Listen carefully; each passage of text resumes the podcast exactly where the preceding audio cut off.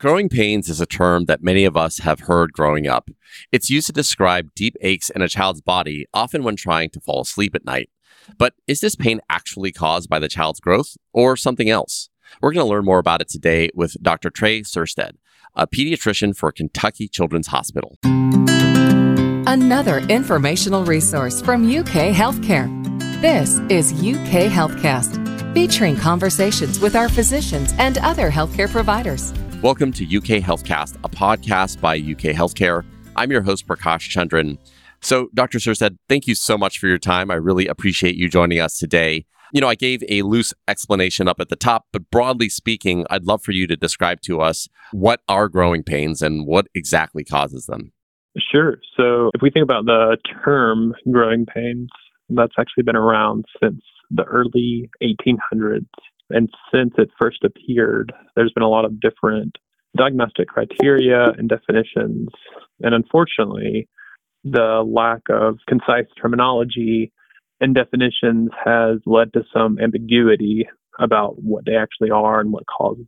Some other terms that have been used in the past include idiopathic nocturnal pains of childhood and also recurrent limb pains of childhood.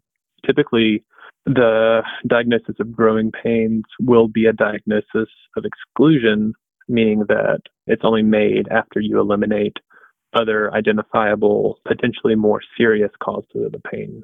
And as far as what causes them, we're really not entirely sure. So, multiple etiologies and pathologies have been proposed throughout the years, including a type of bone stress injury from either overload or overuse, the actual literal physical growing and lengthening of those long bones, also muscle fatigue after long and intense activity.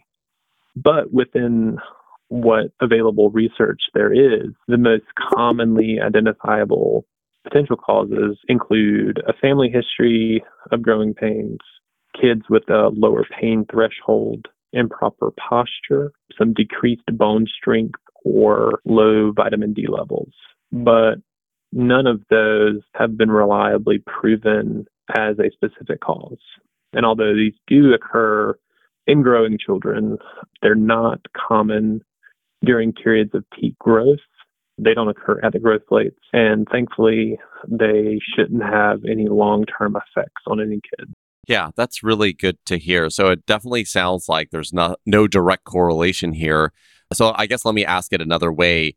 How common are growing pains in children?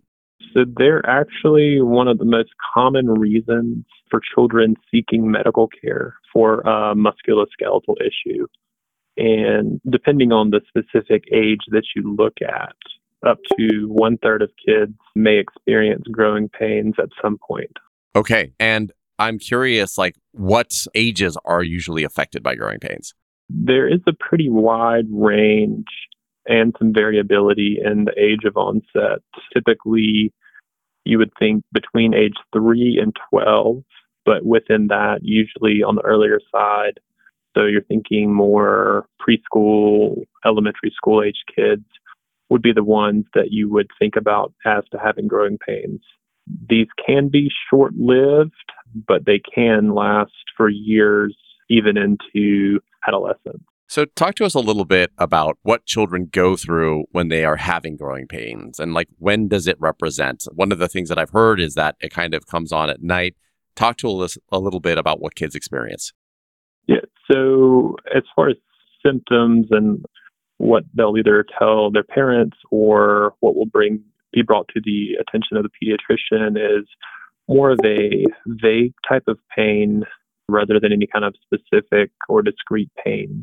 There's likely not going to be any identifiable injuries or trauma preceding the onset of their symptoms.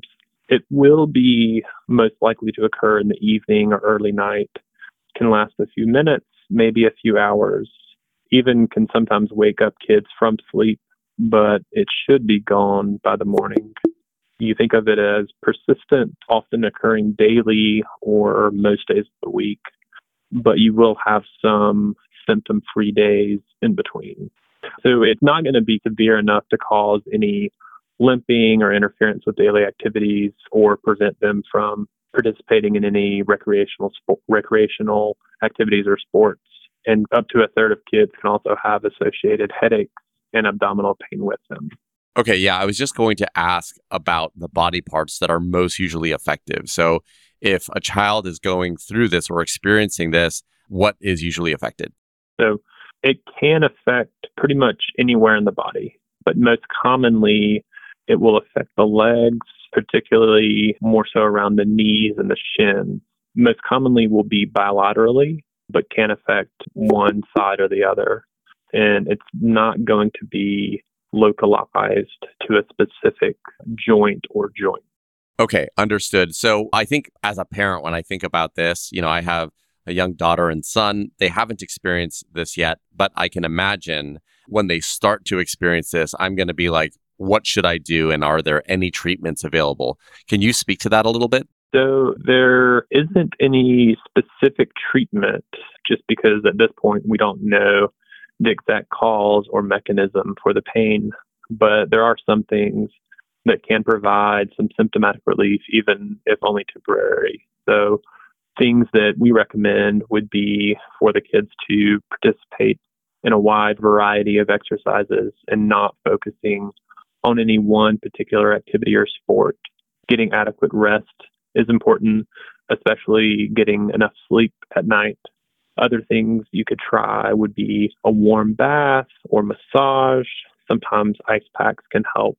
And then you can also use appropriate weight based acetaminophen or ibuprofen, either intermittently or prophylactically if it becomes a more common problem.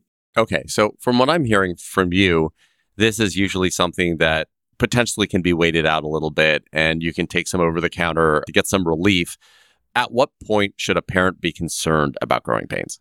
So, things that would say maybe it's something else other than just growing pains and they should seek care for would be any severe pain, any joint that's swollen, warm, or has any kind of overlying redness to it, any noticeable deformity, or anything that's looking asymmetric from the other side if the child is limping or has any pain that interferes with their daily activity. Pain that is accompanied by fevers, especially outside of any normal cold or other illnesses.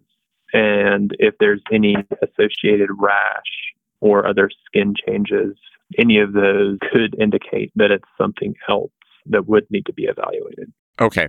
That helps a lot. And so, obviously, you've been a pediatrician for a while now. And I know a lot of parents are going to be listening to this. Maybe their children are experiencing growing pains. If you could share one piece of advice with them, maybe before they came in to see you, or just something that you would like them to take away from this conversation, what would that be?